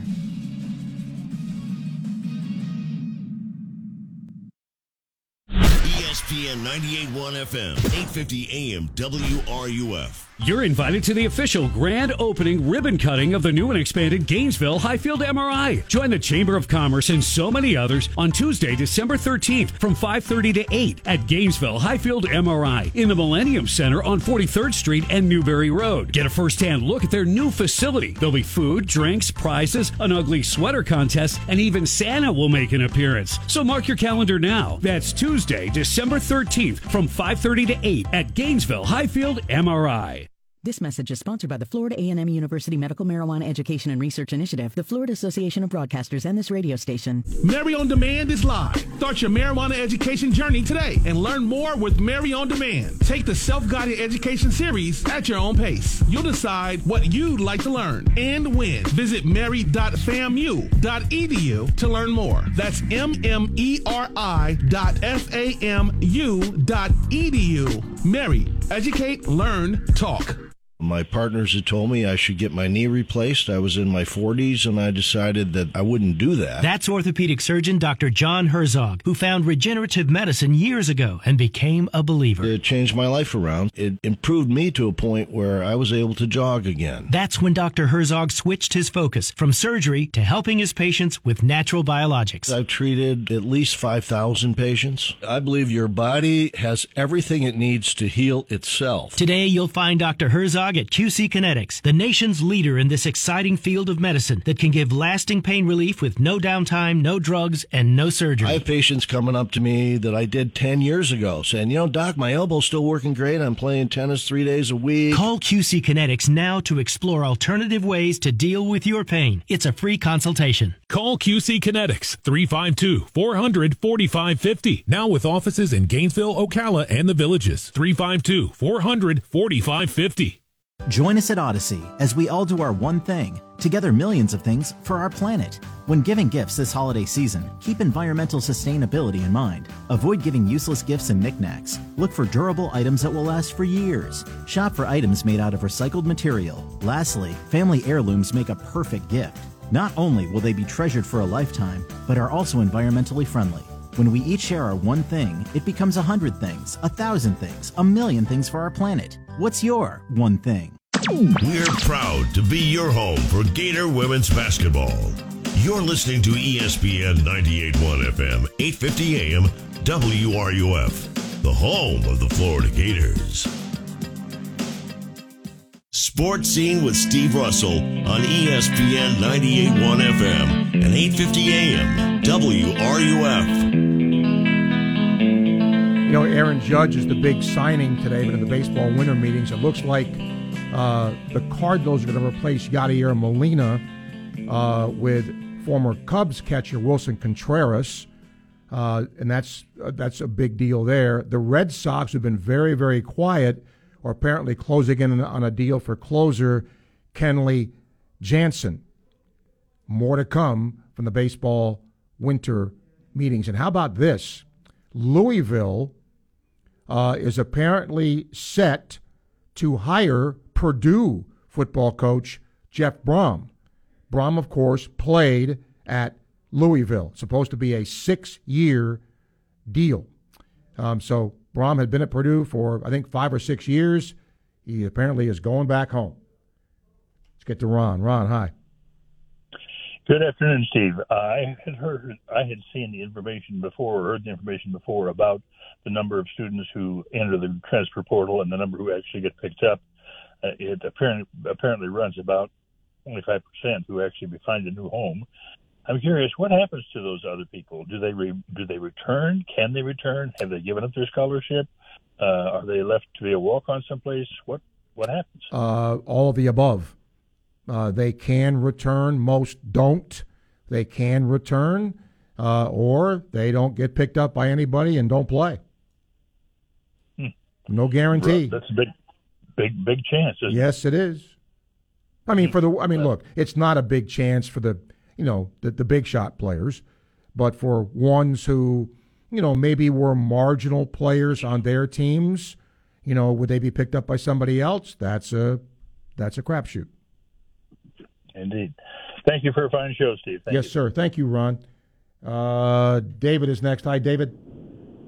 Good afternoon, Steve. Hey, thanks for that good news on Contreras. I'm a Cardinals fan. Oh, Um, okay. but we lost Quintana to the Mets. I mean, that's where we're hurting is uh, in the pitching staff. But uh, getting Contreras helps a lot because uh, obviously losing Yadier Molina is huge. Although he he was kind of not a Yadier Molina of old last year. He was he was not nearly the player. But what I called about Steve was the portal. You know, um, I know there are a lot of people, especially on social media, who are freaking out about the number of Gators going into the portal.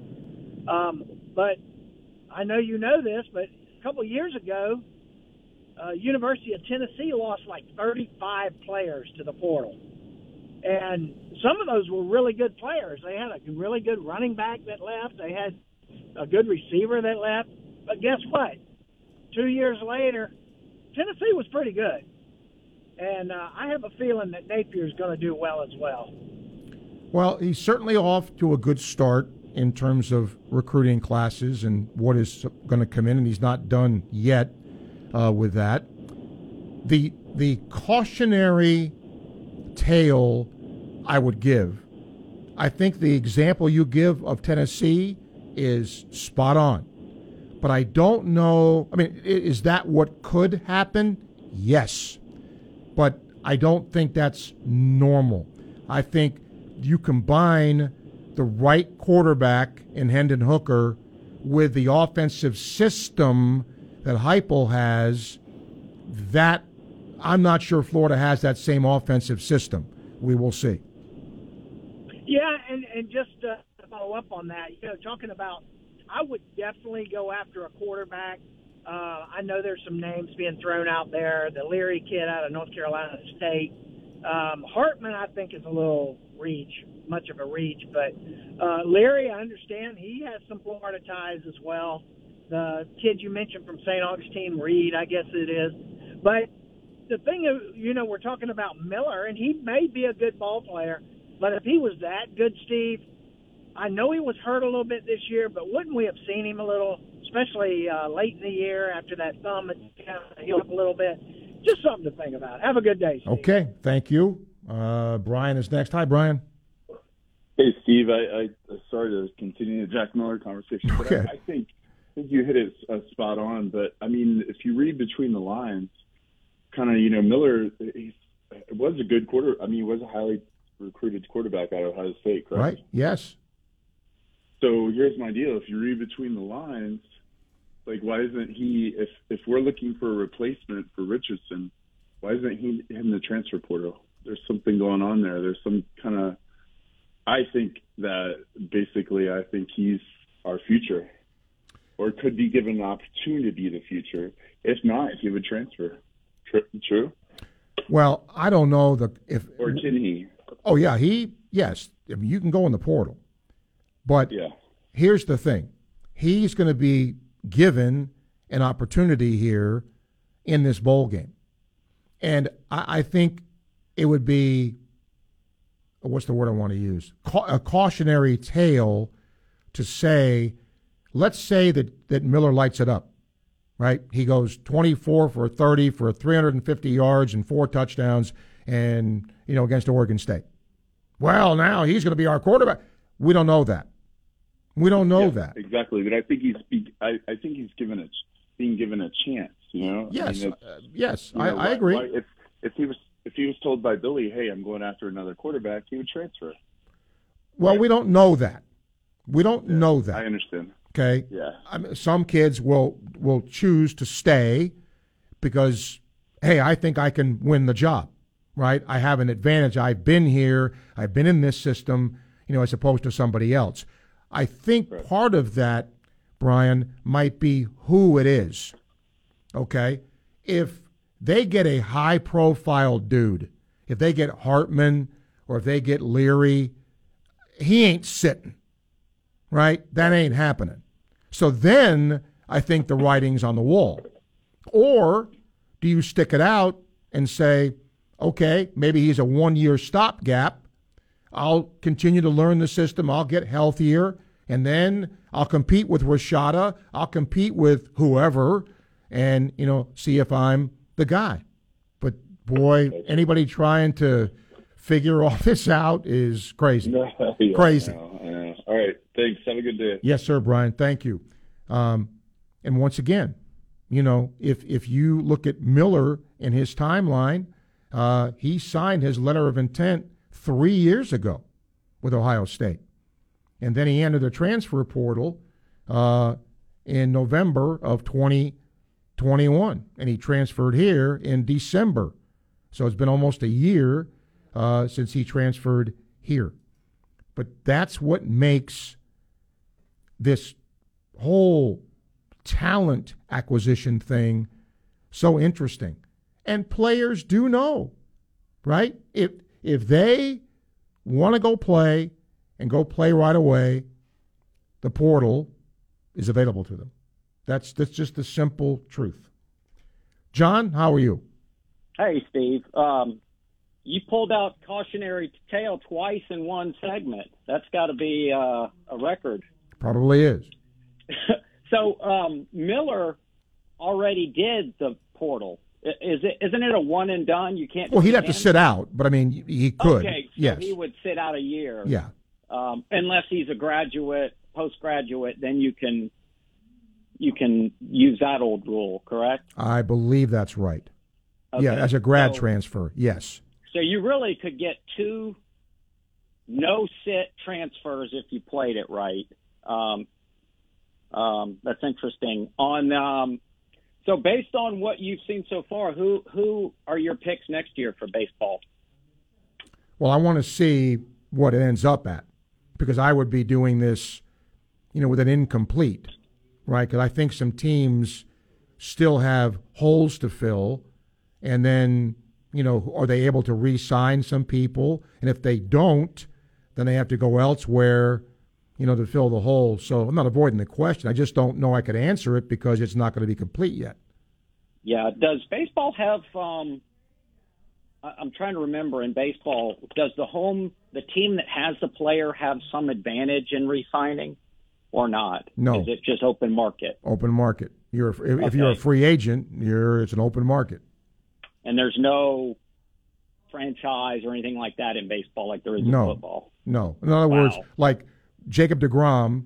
Uh, you, now, you, uh, there's a, a club can give you an option, but if you decline the option, you can become a free agent, and then you're open to anybody, including your your old team. Yeah. Um, it seems like there's a sport where the team that holds your rights when it's time to renegotiate has an advantage over everyone else. Like it doesn't count towards the cap as much. Is that is that like an old time rule I'm thinking about from some from football or I want to think that's the NBA, but, but don't Okay. hold me to that. okay, I got you. All right, Steve, great show. All right, John. Thank you. Yeah, I, I'm having enough time figuring out the portal and all. Yeah, we'll do this again tomorrow. Thanks to Sam for producing it. We thank you for listening, and we'll check out Gator basketball from tonight as well. ESPN 98.1 FM, 850 AM, WRUF. I'm Steve Russell. Enjoy the rest of your day.